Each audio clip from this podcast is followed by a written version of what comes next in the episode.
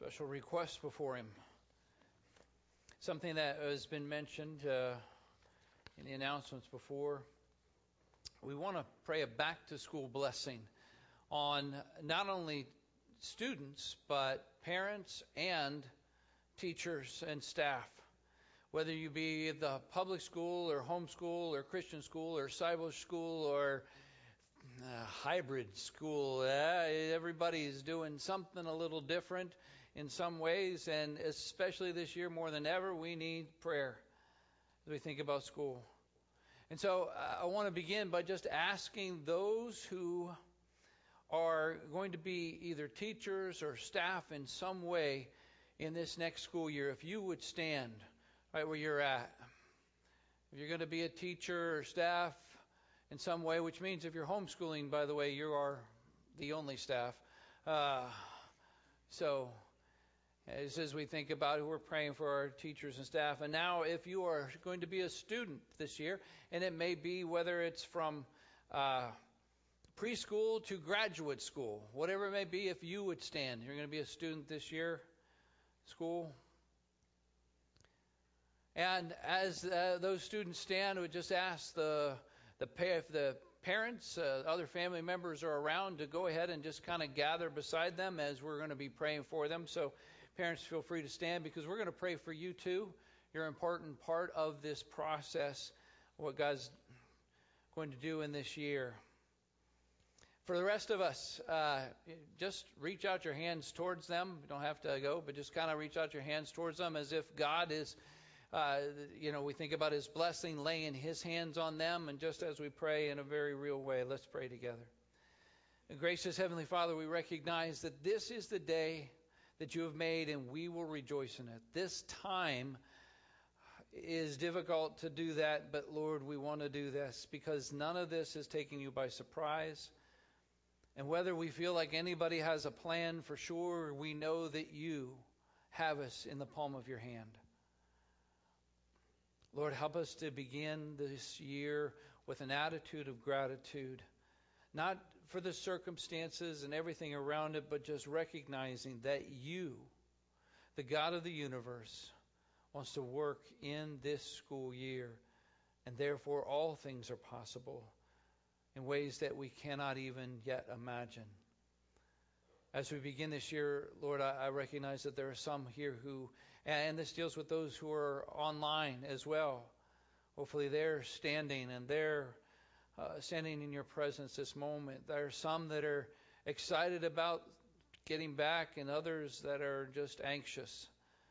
There are some that are looking forward to it, and others that are just fearful. Pray that you be very near and lead people through this, not necessarily just because of what's going on with COVID, but just the natural feelings one has sometimes when we come to school time. Help us to keep our eyes on you and to recognize that you are with us always, in all places. Help each to know your peace like a river that can flow upon them and just carry them through this year. Lord, I pray for each of the ones standing here and at home that you would give to them patience for the new year and a new process for some.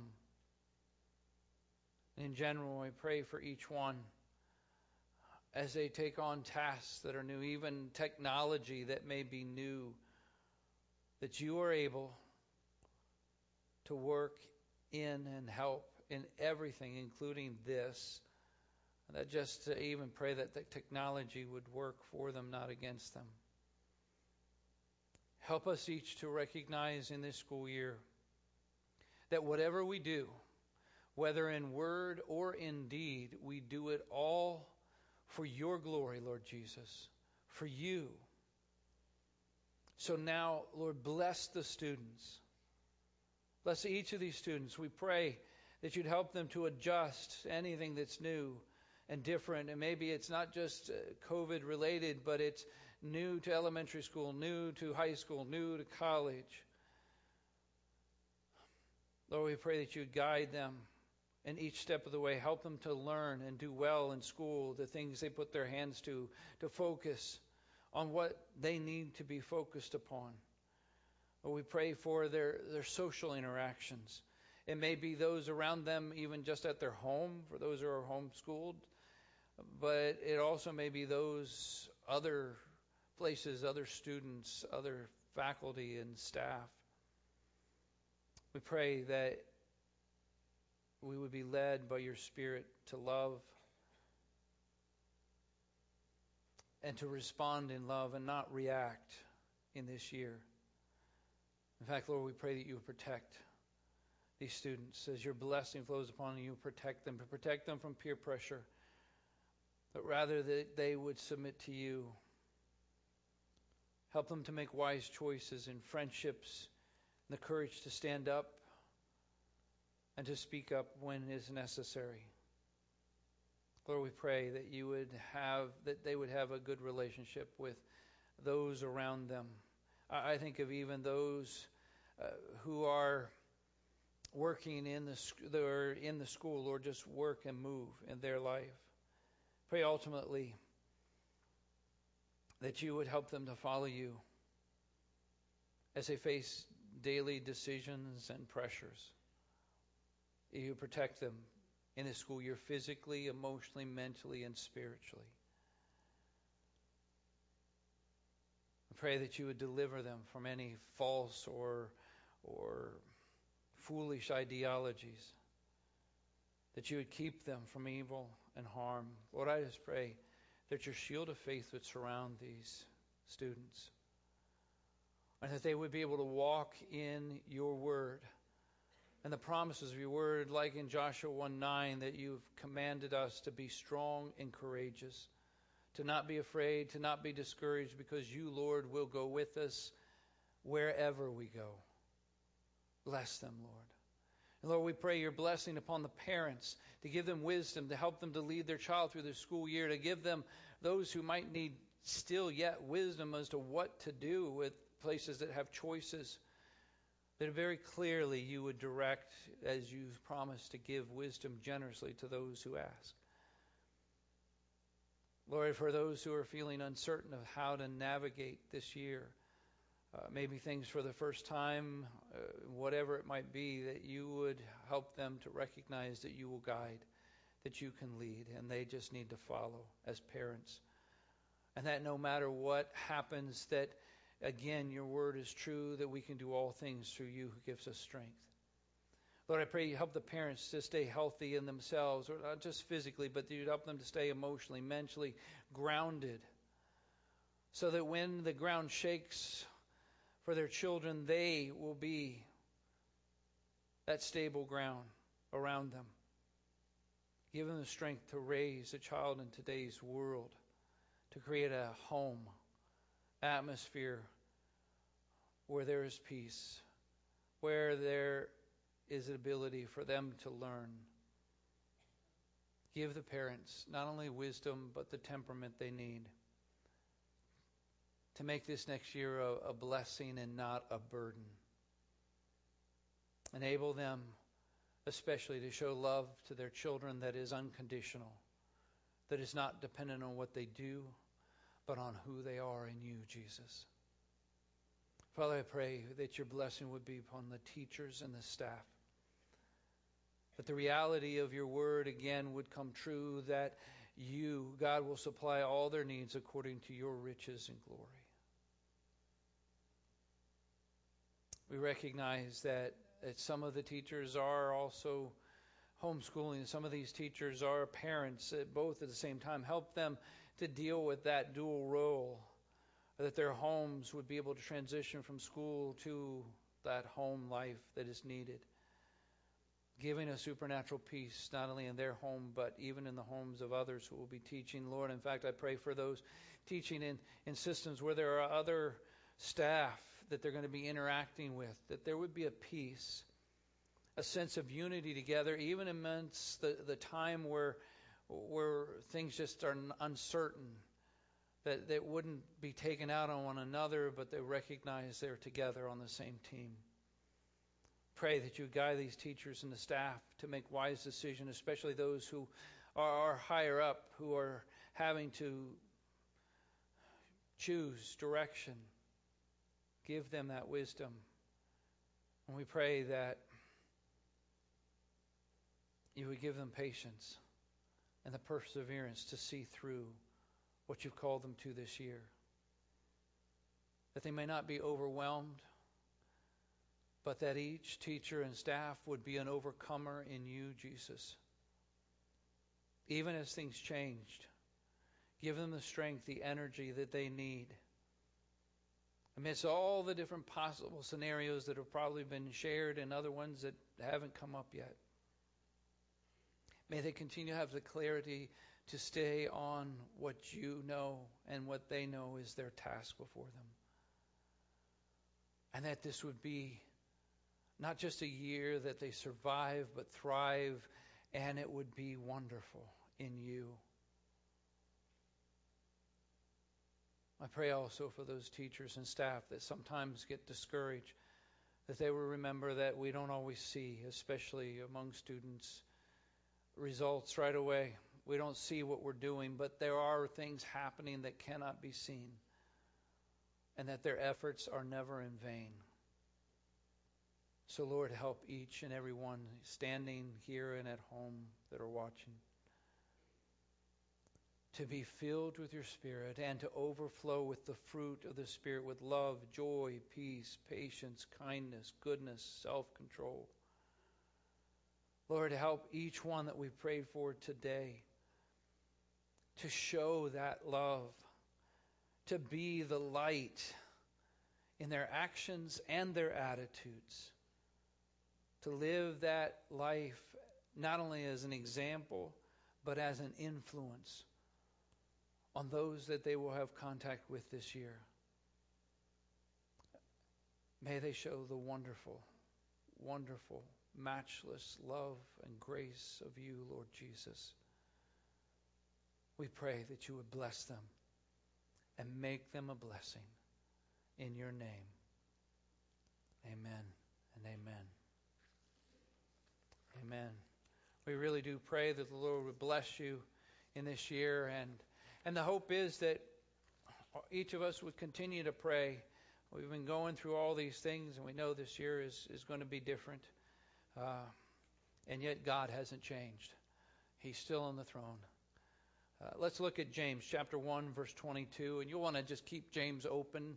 Uh, that's what we're going to go back to and look at here. James chapter 1, verse 22. Do not merely listen to the word and so deceive yourselves.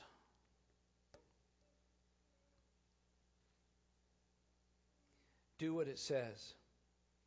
Anyone who listens to the word but does not do what it says is like the man who looks at his face in the mirror and after looking at himself goes away and immediately forgets what he looks like. But the man who looks intently into the perfect law that gives freedom and continues to do this, not forgetting what he has heard, but doing it, he will be blessed in what he does. If anyone considers himself religious and yet does not keep a tight rein on his tongue, he deceives himself and his religion is worthless. Religion that God our Father accepts as pure and faultless is this to look after the orphans and widows in their distress and to keep oneself from being polluted by the word, by the world. Father, help us as we open up your word, we open up our hearts and our heads, but more than that, our hands to be ready to do what you ask. Speak, move, not only anoint me to say what you want, but anoint us to hear beyond anything I say. You, Jesus, reign supremely over this time, and may we be changed by your word that is sharper than any two edged sword. Pierce through this day.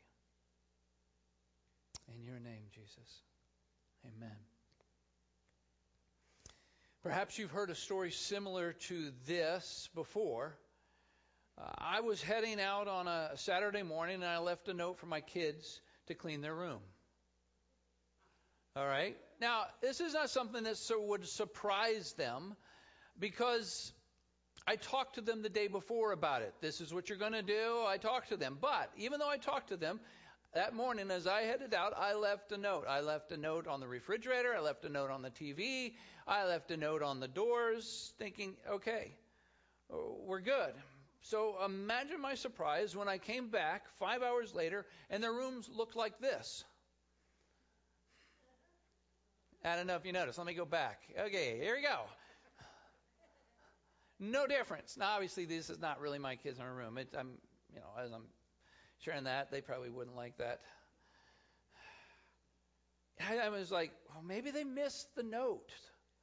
I mean, it doesn't seem likely, but you know, maybe they missed a note. So you asked the kids, and and they said, um, "No, no, we got your note. We read everything you wrote. In fact, we read it a number of different times." Well, apparently, then you didn't get what I was saying. Ah, the kids say, "Well, yeah. I mean, there was some discussion about what exactly you meant by clean the room." And we were wondering what was the best way to do it. So, you know, we got together. all of us kids got together and we took a couple of hours and studied your note and talked about it and what it meant and how it should we should possibly go about doing it. And and then listen, we prayed about it. You know, okay, that's good, but you still didn't do what I asked. Apparently, you didn't take seriously what you were asked to do. Oh, oh, yes, we did. You know, I say, oh, yes, we, we, we took it. In fact, we took it so seriously, we all memorized your note.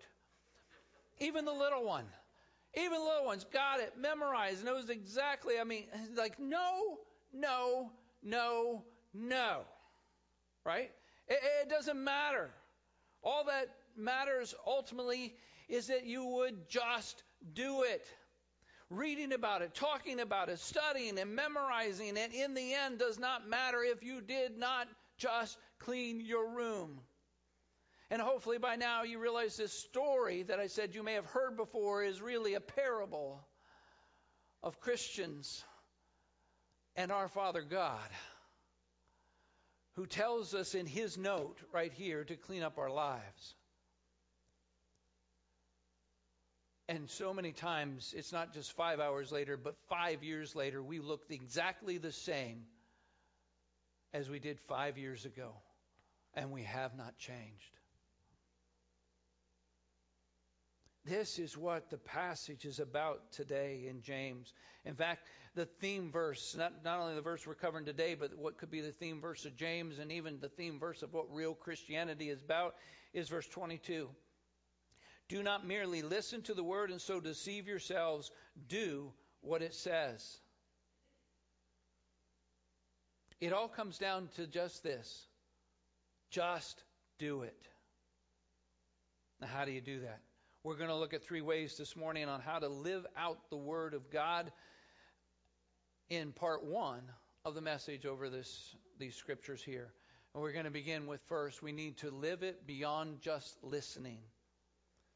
You know, hearing's a good thing.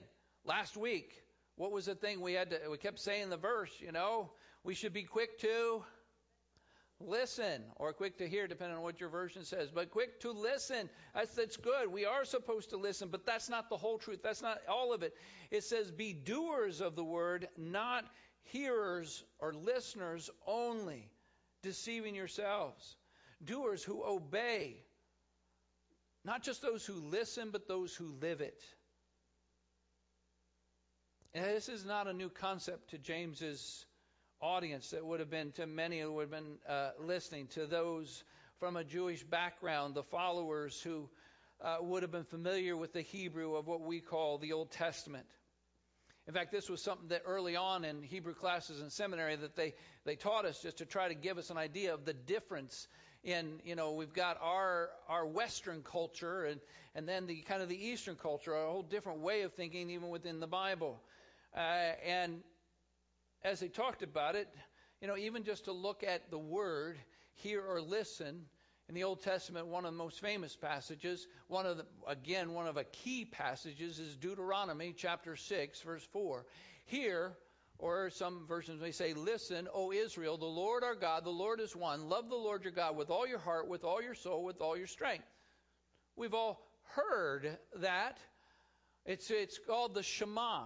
The Shema, basically, because that first word here that I have underlined back here, here, that's how you would say it in some way. The Shema is to hear.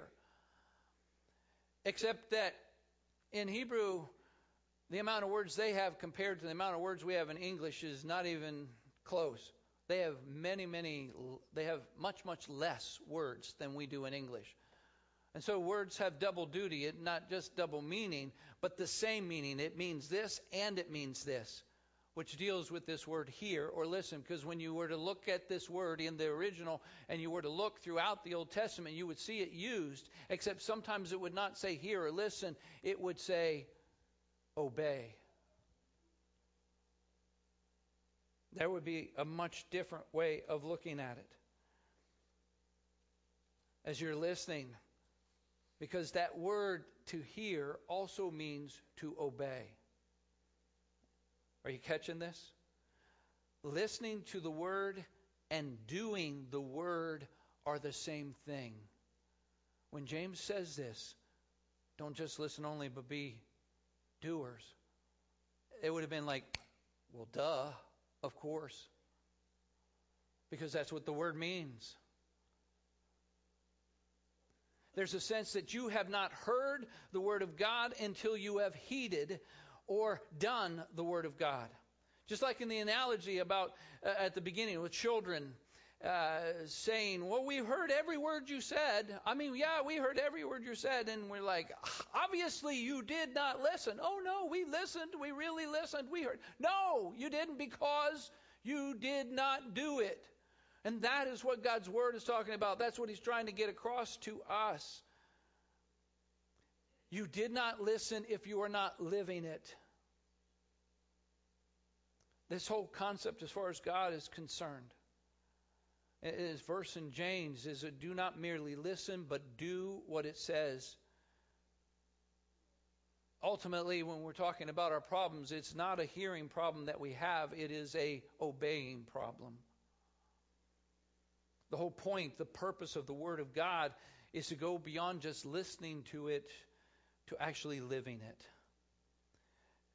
You think about it, we have more opportunity today than any other time in history to listen to the Word of God, to read it, to hear it, to, to see it even on, on video, on TV, on, on you know, computers, uh, YouTube, iPads, iPhones, all kinds of things. I mean, they've just got the Word of God we, and, and resources about the Word of God are just overabundance. We have much greater access to the Word of God than generations before us. Therefore, shouldn't it make sense that we should just be greater Christians?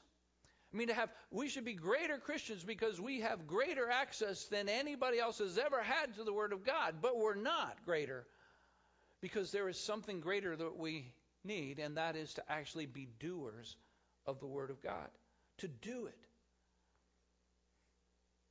It's not about how great we are at listening, it's about how great we are at living the very Word of God. Which means, in the end, we cannot blame whoever we're listening to as the problem, whoever's teaching or preaching or whatever it is, because the true mark of growth in a Christian is that we live it, not, what, not that we listen to it. And so that responsibility while somebody may have a responsibility in what they are sh- uh, sharing with you, uh, what you're hearing and what you're listening to, ultimately what you're being judged on is what you live. And only you can do that. I can't live your faith for you.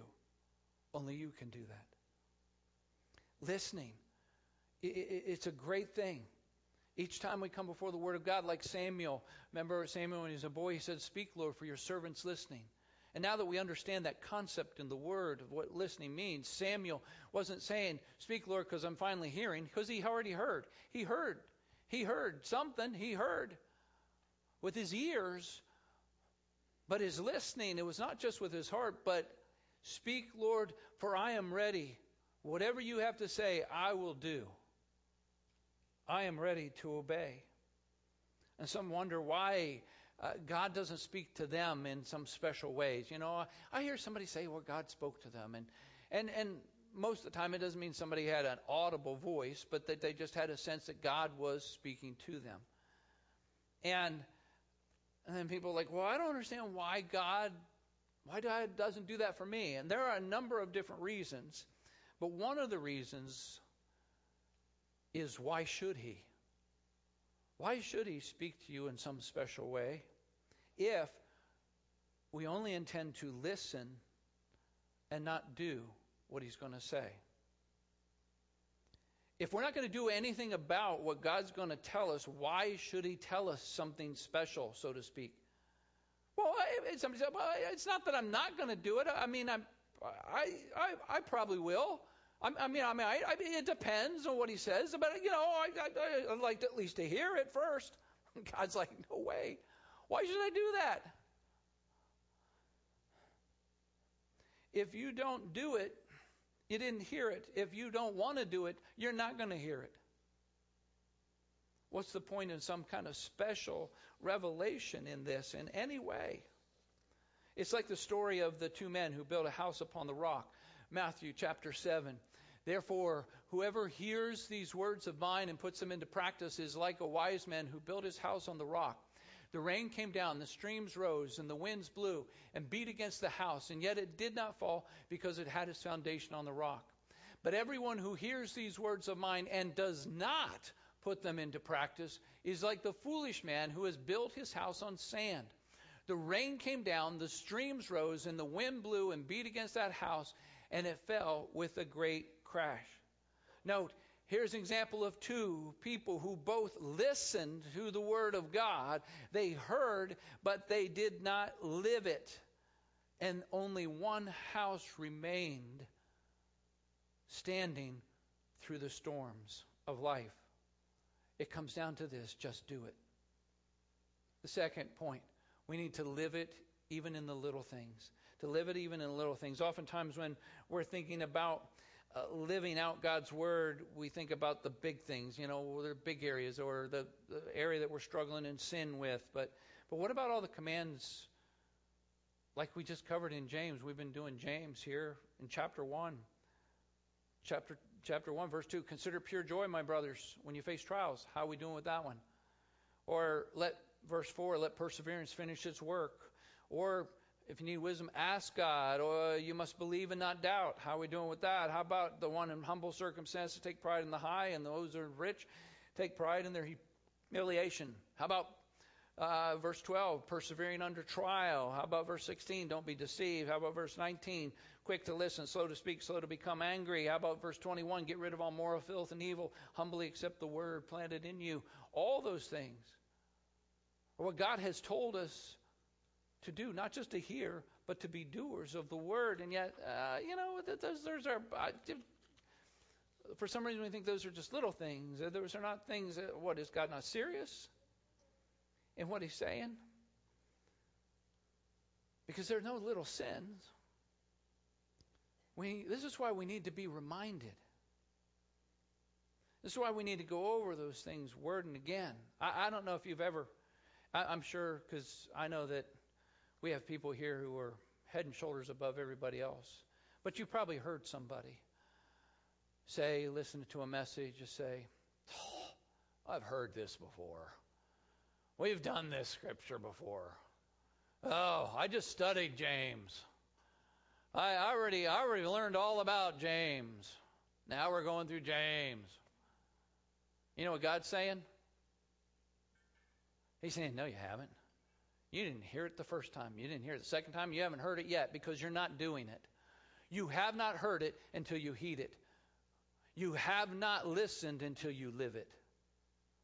It never started, which is why he directs people and other things to keep bringing the same message back to you again and again. There's a reason you're getting it again and again. Why we need to be reminded. We're so interested in learning new things when we're not even doing the things we've already heard. We'll talk more about that next week. Well, for example, being a hearer versus a doer of the word as it deals with baptism. We're, that's what we're going to do next week. Uh, next Sunday, ask if anybody is interested or just wants to know more about it. Eh, but people are like, well, you know, there's probably some ah, baptism. That, that's good, but it's really not a big deal you know, I don't know whether I really need to worry about. Listen, God said it. Just do it. That really, there's a lot that we can learn about baptism. There's symbolic symbolism to it. There's a whole bunch of stuff that's related, but really what baptism comes down to, because we've made it more complicated, it needs to be what it comes down to. God said it. Even Jesus did it. God said it. Just do it. Yeah, but, you know, I, I will. I'll get to it some point in time. Do we realize that delayed obedience is disobedience? Whatever it is, delayed obedience is always disobedience. And as I said, you know, talk to me about this because there are some things that we need to hear before we do as it deals with this. But living uh, living it out, living out the word of God in little things, not just obeying stuff that we agree with. It means not just do, you know, like, oh, I'm living out because I'm already doing it. Like, things that don't require life change should not be something we're bragging about. Hey, look what I'm doing as a Christian. And for all that matters, there's some things that we could say, well, I don't do this and I don't do that. You know what? Before as a Christian, I didn't do this and I didn't do that. Now that I am, I'm going to say, hey, look at me. It doesn't matter. That's not truly obeying. I mean, obviously, there's there's a sense that now, hopefully, we do it for the Lord, but it's not a big deal. Where this comes to living it becomes a big deal is when we have to do what we don't want to do, but God asks of us. That's where obedience comes in. Not just to do the things that are convenient and comfortable, that we already want to do, the true test of our obedience is whether we do things that we don't want, that change our habits uh, that we've been holding on to, that are keeping us from becoming more like Jesus. It comes down to following Christ should cost us in every area of our life, from the big to the little. One of those areas to just live it out is to walk the talk, talk our walk. As it says in verse 26, trying to put putting the application to this doing the word, verse 26 in James 1. If anyone considers himself religious and yet does not keep a tight rein on his tongue, he deceives himself and his religion is worthless. To keep a tight rein on your tongue. You think about that. Watch what comes out of our mouth. Not just what we're saying verbally, but what comes out that we're communicating in texts and social media and emails and everything else. It's all a part of it. It's not a small thing to God. In fact, in James here, if you don't like it, he's going to keep hitting it. Uh, another one of those things, because we did it in verse 19, chapter 2, verse 12, chapter 3, verse 1 to 3, 14 to 18, chapter 4, 11 and 12. He just keeps talking about it. The way we talk is a reflection of our walk with Jesus. Somebody says, "Well, I, I don't, I don't think it's really that big of a deal." I mean, I know there are things that come out of my mouth, but but I don't mean to say them. I, I, it's not really me talking. I don't know how. I don't know why. You know what Jesus does? He says, "For the mouth speaks what the heart is full of." For the mouth speaks what the heart is full of. In Matthew 15, verse 18, he says, Things that come out of a person's mouth come from their heart. It is you. It is the area that God wants to be able to help you to change and to work in you. What's coming out of your mouth is where we need to be a doer of the word, it's bringing it up here to keep a tight rein on your tongue is keeping control over what you say, which means that we don't just say whatever we think or whatever we feel. That's not keeping a tight rein. That's not keeping control. That's just letting the reins loose and let the horse gallop. Ah, let them rip, you know, and we let the words rip out. That's not the way it's supposed to be. And then we just blame it. Well, that's just the way I am the horse, the tongue, should not take off and just go whatever direction it wants. Because we keep a tight rein, we exercise self control, we direct our tongue to speak that which is good and godly, leading it away from that which is wrong and bad to say or to put out there. I say, what would Jesus say? How do I honor my mother and father? How do I, I, I not provoke my children? How do I respect my spouse? This tongue is a little thing that causes big problems, and maybe there are certain horses in life that you can, and I know there are in, in reality, there are certain horses where you can lighten up. You can actually loosen the rein, so to speak, and just allow them to just go. Free rein, if you will. Some horses you can just give free rein and, and everything will be fine. They get a little release from the bit. But newsflash, the tongue is not one of those animals you can give free rein. And unfortunately, in our churchianity ways that we have, sometimes we we more are more concerned about living what good church people should be saying and not saying versus living what the Word of God says should be.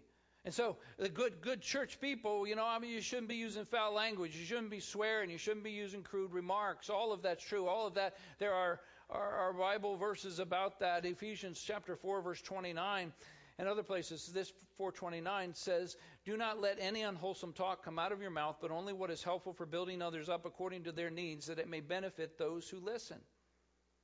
And there's so much more about that, you know, uh, foul language. Okay, yeah, yeah, we're not doing that.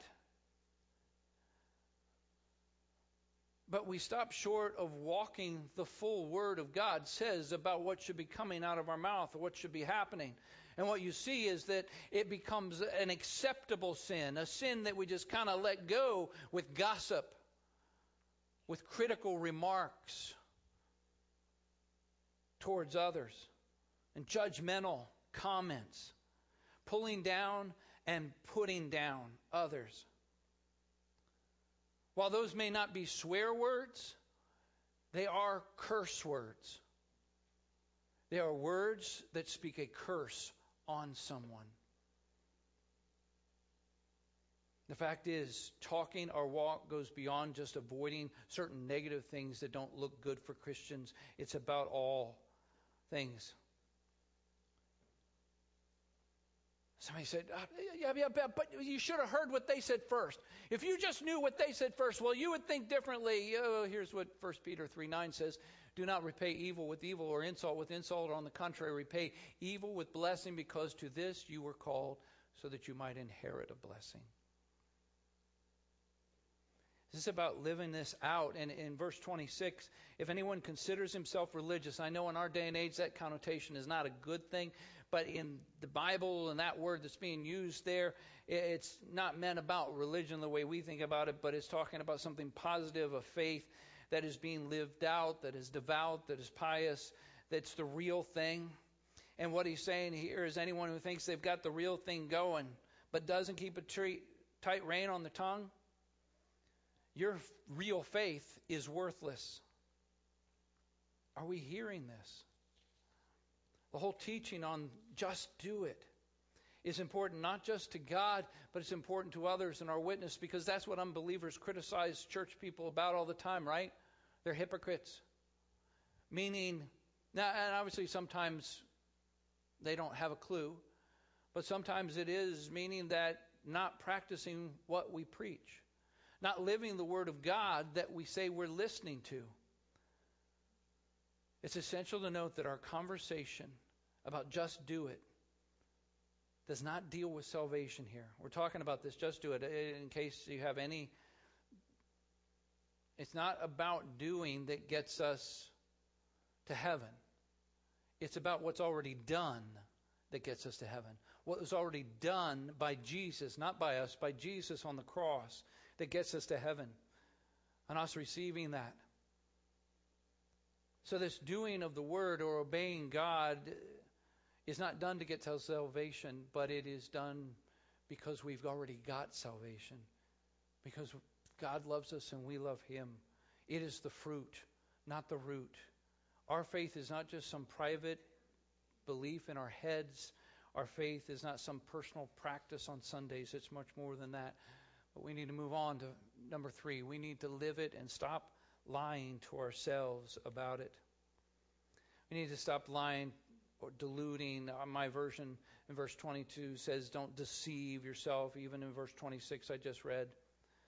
There are those who are deceiving themselves into thinking that they are mature and they are spiritual.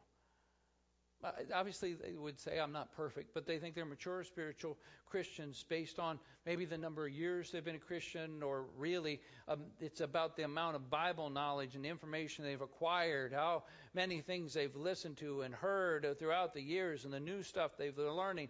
Yet the amount that we have listened to in our life as Christians compared to the actual amount that we are living oftentimes comes to a very infinitesimal amount that we will be judged on. Can you say hashtag self deceived? Because ultimately it doesn't matter whether you know it, it matters whether you show it. It doesn't just matter whether you can talk it, it matters whether you walk it. So many are fooling themselves and thinking that they're good spiritual Christians who are growing because they're regularly listening to and looking at the Word of God, but no amount of Bible that we know is a mark of maturity. After all, I, I, I don't know. We would say, but, but I'm not like that person. That you know that person. We're not going to point fingers. But you know, I'm not like that person who doesn't really even listen. I mean, right now, Pastor, they're just, they, I mean, as soon as you started, they were someplace else. They don't even read the, they, they don't even know where their Bible is, let alone read it throughout the week. I'm not like that person. I'm into the Word of God. You know, I, I read it. I, I, I got it. I'm, I'm good. But yet, what James is trying to get across is don't deceive yourself. If we think we're better because we're listening and that person isn't, but in our listening we're not doing it, the person who's not listening is also not doing it. To God, that's the measure. We're the same. And it's not just about how we hear it. You know, somehow we think, well, eh, that person, there are people who say they're listening, but it's just going in one ear and out the other. They're not really looking at the Word of God. They're not really getting into it. And yet, in verse 23, and this is unfortunately as far as we're going to get this week, but do not merely listen to the Word and so deceive yourselves. Do what it says in verse 23. Anyone who listens to the Word but does not do what it says, this person who's not a doer of the Word, is like a man who looks at his face in the mirror. And we like to think of that as the man who just kind of walks by, looks, and goes, looking good. Okay. You know, got it. Uh, that's not, that's not what that word means, to look there. Now, we're talking, understand, in verse 23, this is talking about the one who listens but does not do. This is not the good example. But he says the one who looks, that one who is not the good example, looks at the word. And that word, look there, means to observe, to think, to notice, to discover, to give careful consideration, to understand what they're looking at. They are getting into the Word, so to speak. They're getting into that image. They know, they're studying that, they're looking at it. But that didn't change anything. Because they just listened and looked, but they didn't live it. They're lying to themselves, thinking that somehow that's it. Start living it. To be a doer of the word. And it's amazing the kind of excuses that people come up with all the time you know, things that I've heard, maybe you, I'm sure, again, we have great people here and nobody's ever said things like this. But when God is clearly has, has something right in His Word, you know, it should be just do it. But there are those who say, well, you know what? That, that, that verse doesn't really apply to me, Pastor, or whoever you are, you know, out there. That verse doesn't apply to me because God never really spoke to me about this. I mean, yes, I read it in the Bible. Yes, it's true. And yes, I'm not doing that. But, you know, I've heard a sermon on it. But I'm not doing it right now because the Holy Spirit hasn't convicted me about this. And my conscience is clear. Therefore, I'm good. Even though I'm not doing it, I'm good. Here's the thing The Bible is God's Word. The Holy Spirit is God. Therefore, when you look at the Word of God and what they just said, that was the Holy Spirit speaking to you because the Holy Spirit is God. I'm not saying that's the only way the Holy Spirit speaks to us, but that is God's Word. He is the God, and therefore, whatever you heard, whatever you listened to, whatever you saw, you have already had the Holy Spirit speak to you. Don't be waiting for some experience, some feeling, something else, that whatever you're looking, skywriting. God said it, just do it. The real question, really, that we should be asking ourselves in that moment is why did we not have a sense of conviction? Why was our conscience not witnessing against us? Why has our heart become hard, our conscience seared, and our ears deaf to the Holy Spirit? Well, but, but, but I, I don't really need to do it.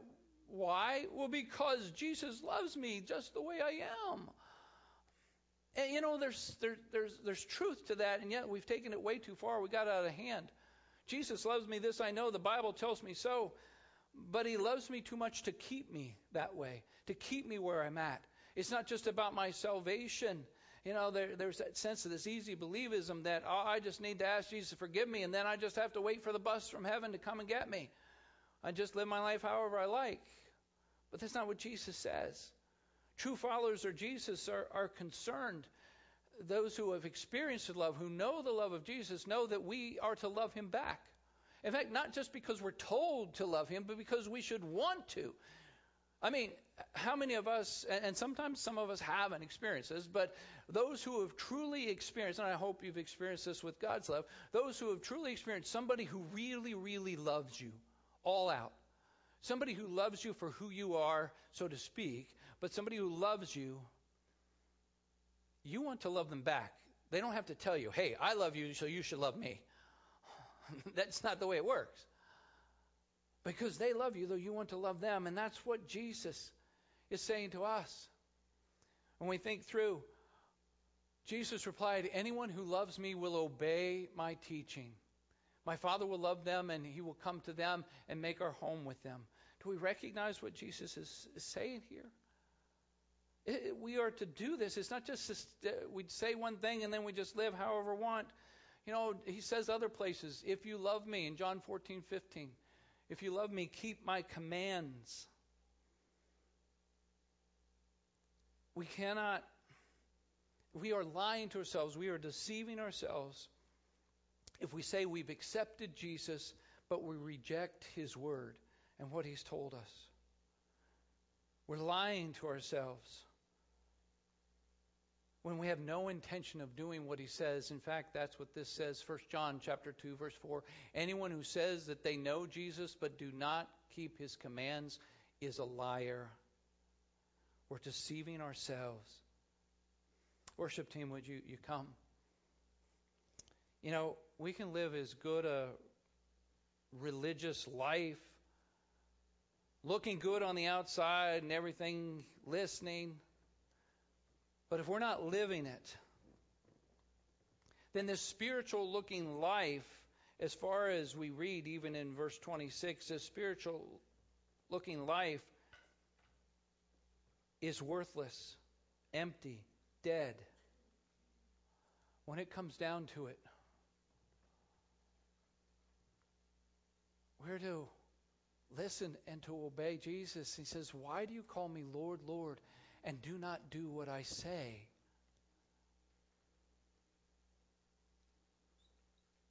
It just comes down to this just do it. Father, pray that you would help us. We recognize what you've asked of us. We recognize commands. We recognize obedience. But we're not just wanting to do this in a sense because we're afraid of some punishment or all those kind of things, but that we need to express the love that we say that we have in a real and tangible ways, not just listen, but to live it. And so, Lord, help us in this moment to be changed by your word, to decide to be changed and be different to walk the talk, to just do it. Because we love you, because your love has so overwhelmed us, we want to.